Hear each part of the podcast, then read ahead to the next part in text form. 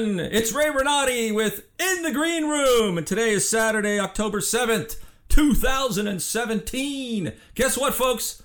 I'm on my own now. There is no more Wave Radio. Wave Radio is kaput. So I have my own station. Woo! It's great. More freedom. More freedom to talk about the entertainment world, and that's what we're to do today. I have some great stuff for you today. So what do you say we get this shoe on the road?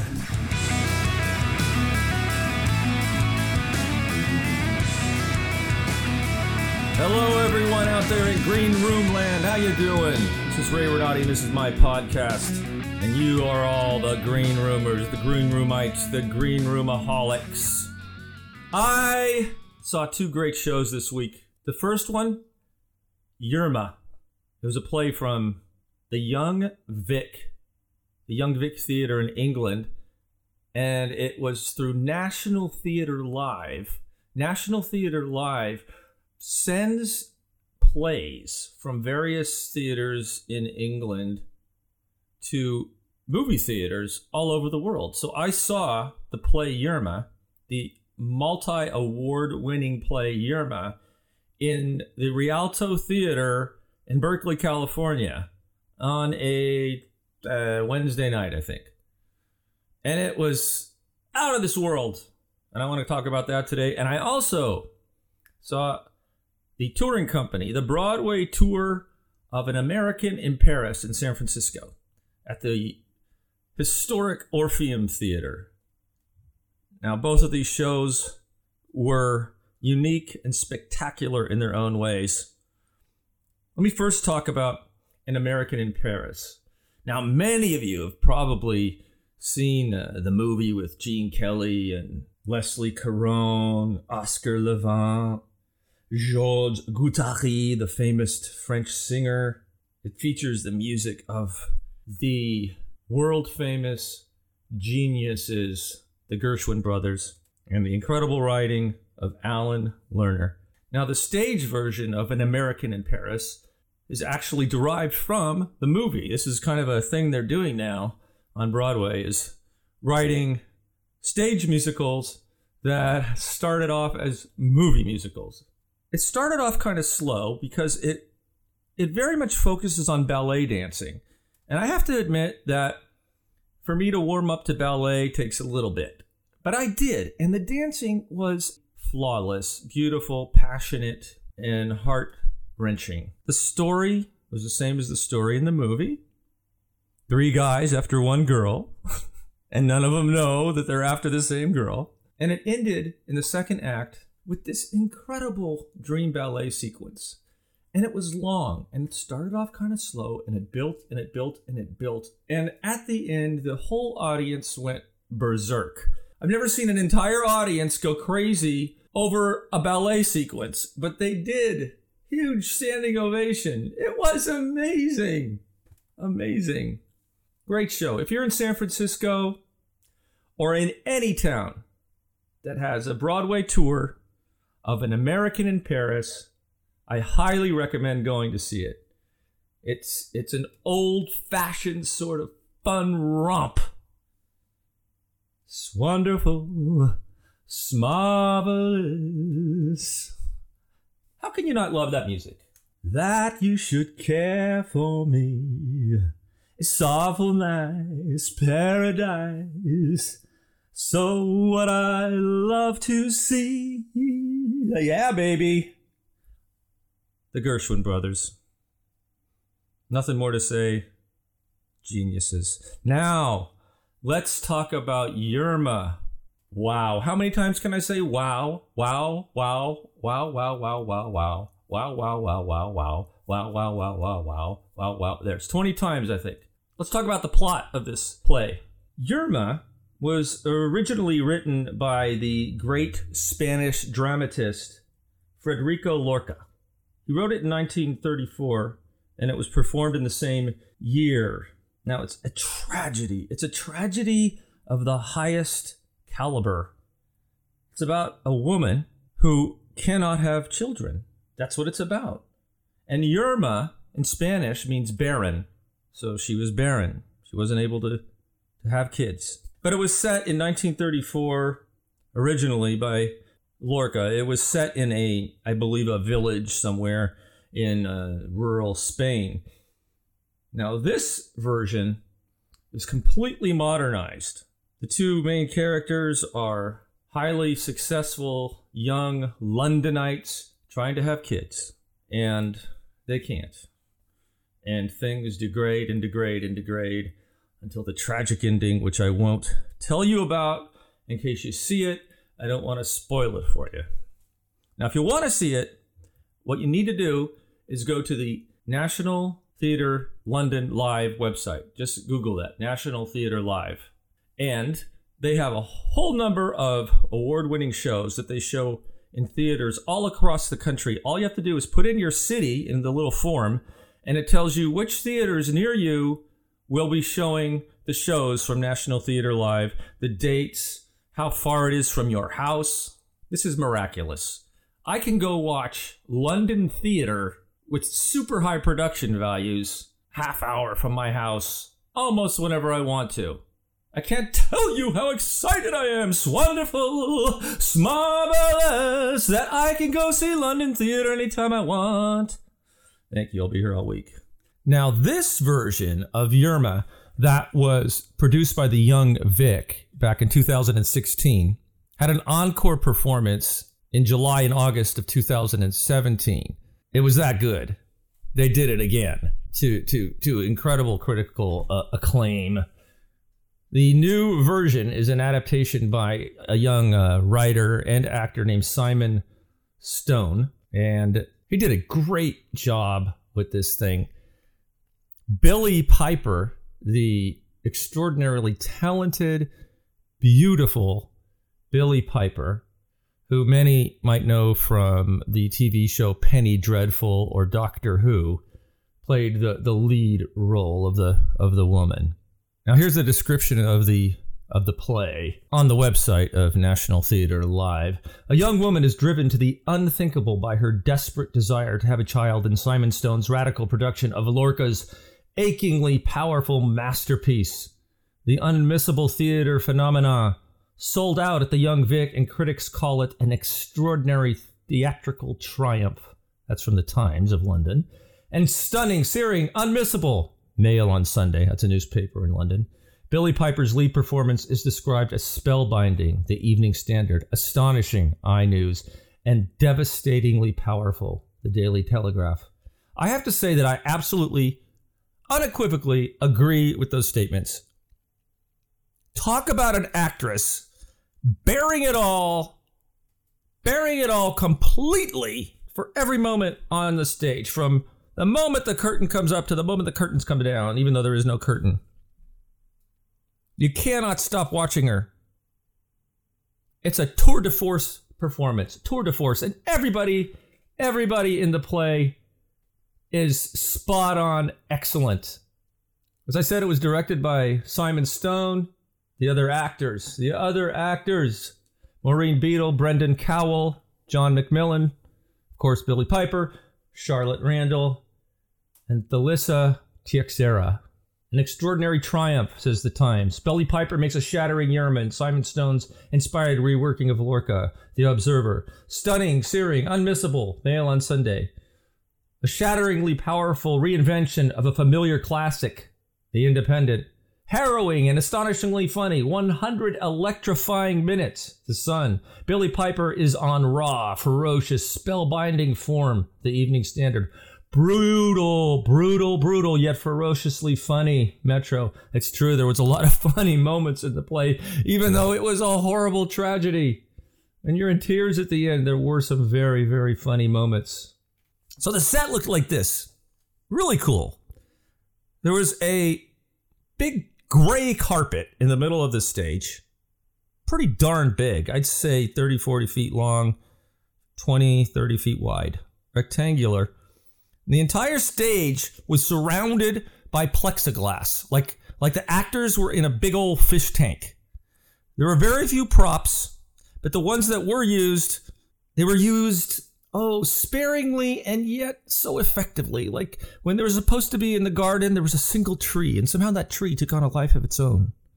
When her old boyfriend came visiting on his bicycle, there was a bicycle up against the plexiglass and he held a water bottle. There was a, a computer, laptop, some papers, and that's it. Very few costume changes, very few props. But it's like the actors were in this fish tank that they could not escape. And it was very symbolic of, of their personalities, of their social interactions. It was as if the play defined the thing that destroyed everyone. They were unable to get out of their fish tank. Billie Piper's character, the woman, could not let go of the fact that she could not have kids. She just could not let go of it. And it brought down her marriage and her life and everything she had. It was so sad, yet so engaging. So engaging. Let's take a, a quick listen to what Billie Piper has to say about this. Very much about a couple who live a very modern life in London, acquiring all the things that people acquire at a certain age, and a woman who, having sort of got everything that she's wanted in her life, this becomes the area that she can't, she can't, she just can't do it, she can't achieve it, she can't get pregnant, and it totally ruins her relationship and ultimately ruins her as a woman. Now, I really like what Brendan Cowell has to say. Brendan Cowell is Billie Piper's co star in Yerma, and he talks about the effect that this play seems to have on the audience. I think I probably would have said something similar if I were in his position. Take a listen to this. It's the most affecting play on an audience I've ever been a part of. It's about relationships. You know, it is about a woman trying to have a baby, but it's about the world in which we live, that age of late 30s, and it's about, you know, the brutality of relationships. It's as much about running out of time, the sense of running out of time, and and the demise of a beautiful relationship. I really like what Billie Piper has to say there about the running out of time. That's so much from the woman's perspective, and it's so spot on. You get this sense that, you know, the biological clock is ticking, as it were, but it's not just ticking like it does for most people. It's like a grandfather clock in her body that won't stop beating and chiming and beating and chiming hour after hour, day after day, year after torturous year. And she does it with such a plum, if I may use that word. You never feel like it's over the top or overdone because she is so grounded and so invested in this story and the feelings and the needs that her character has. Not for one moment are you not sold on the pain and suffering that this poor woman is going through. I know it sounds horrible, but there's a lot of humor in the play. And the timing, the timing. One of the cool things about this play that I loved is the way that they they worked on it was interesting. And and let me comment on it uh, after you take take a, a quick listen to this clip about the rehearsal process. Simon works in a very unusual way, in my opinion.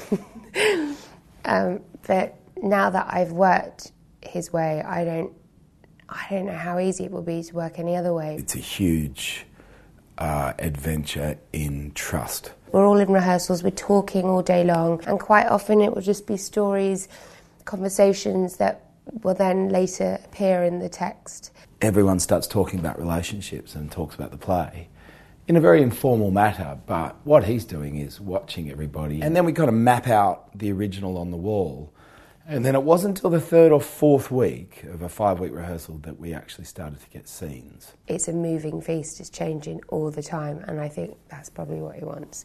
And actually, that becomes the thing that you want.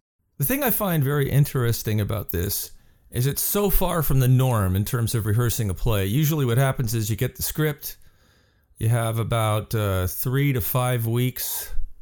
Work it out, work out the moments, get it all perfect, put it up four or five weeks later in front of an audience. Now, you might sit down for a week or so and do some script analysis, but to spend three weeks actually developing the play without any scenes written, finally getting them two weeks before the show opens, learning all the lines and getting it down into your bones in a couple of weeks before an audience shows up. Now, that's not part of the norm. But ironically, I can understand why it worked for this play. If they were talking about these relationships intimately, and a lot of the lines that he may have written came directly from the actors' mouths as they were discussing this play, it would be natural for the actors to learn the play within a couple of weeks because they may have thought of a lot of the lines on their own. And the writer, Simon Stone, may have just written down a lot of the things that they said and embellished them and made them more interesting so that when they got up to do the play, they kind of knew it already. And now I understand why Billie Piper says she's not sure that she would want to ever do it any other way. That's probably what she meant. And I don't know for sure because uh, the clip is only that long, but I have a feeling that may have been what happened. And that would be very exciting. That would be a very exciting way to work. I personally have never experienced it, but I'd like to. I'd like to for sure. Yeah. Maybe one day I'll I'll be able to write a play and direct it that way. I hope so. To dream, to dream. Yes. I love to dream. Sometimes dreams come true. Sometimes they don't. But you know what? They come true more often than you would ever think if you just believe. And I believe. I believe in you. Did I just make that up? I don't know. It's wonderful, it's marvelous that I believe in you. Ah, ah, the Gershwin brothers. The Gershwin brothers in American Paris. Go see it.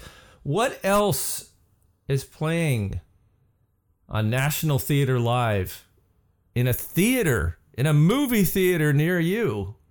But we have Angels in America Part 1, Millennium Approaches. I haven't seen that one yet. I saw I saw their production of Angels in America Part 2, Perestroika. 4 hours and 45 minutes of incredible live theater on a movie screen. Don't miss it, folks. Don't miss it. Then we have Hamlet with Benjamin Cumberbatch the oh so talented and oh so popular right now on screens, both TV and film. We have Jane Eyre, Salome, Rosencrantz, and Guildenstern are dead. The great Tom Stoppard comedy. Warhorse. Oh, Warhorse. Have you seen Warhorse? There's a film Warhorse. There's also a stage play of Warhorse, and it's a very unique and surreal play to watch.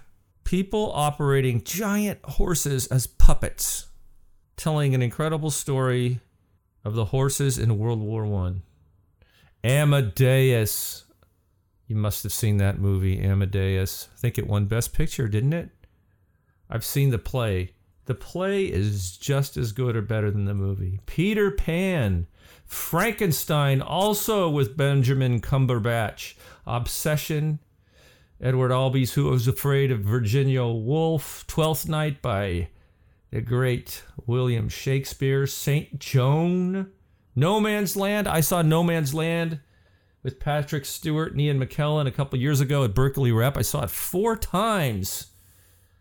If you can see that on the big screen, go see it. Hedda Gabler, Medea, As You Like It, A View from the Bridge. Oh, A View from the Bridge. I directed that last year. It's now my favorite play of Arthur Miller's. Well, Death of a Salesman still is, but A View from the Bridge is a close, close second. Three Penny Opera. Love Three Penny Opera. Kurt Weill. Follies. Stephen Sondheim. Follies is one of my top three favorite Stephen Sondheim musicals. That's a must see for me. Young Marx, One Man, Two Guvnors, great comedy. Did an amazing job on Broadway. Ran for many, many months. Cat on a Hot Tin Roof, the great Tennessee Williams classic. Julius Caesar. I have never seen Julius Caesar by itself. I saw a company do Julius Caesar and uh, Antony and Cleopatra together in a cut version when I was at the Royal Academy of Dramatic Art, which was extraordinary, but I've never seen Julius Caesar on its own. I'd love to. So that's what's playing now at National Theater Live at a movie theater near you. Check it out. It's National Theater. No, it's ntlive.nationaltheater.org.uk. Just Google National Theater Live. I highly recommend doing this. You get to see first rate British theater with excellent production values and excellent camera work for the fraction of a cost. You, you don't have to fly over there for crying out loud unless you're listening from London. Well, it doesn't make any difference. But all you have to do is drive down to your local movie theater, pay uh, 10 20 $25, whatever that movie theater happens to be charging, and you get to see some of the best theater in the world. It's a no brainer. I hate that statement. It's a no brainer. And I just used it. So that's it for this week's, folks. Uh, we have a, an American in Paris on tour, the Broadway Touring Company. Great old fashioned musical with great dancing, great singing, a great book, excellent acting. Go see it. I saw it at the Orpheum Theater in San Francisco. Maybe it's visiting your city. And Yerma playing at a theater near you. Well, that's it for this week. I hope you enjoyed my podcast now on its own. No more wave radio, just me, my microphone, my little uh, office here with my little makeshift sound studio and my big old computer screens and my super powerful computer that I built myself. And that's show business. There's no business like show business like no business. Let's do a little Ethel Merman. I know. All right, that's enough for today. Have a great week. And until next week, unless I decide to do a podcast in between, and until next week, I will see you on the boards.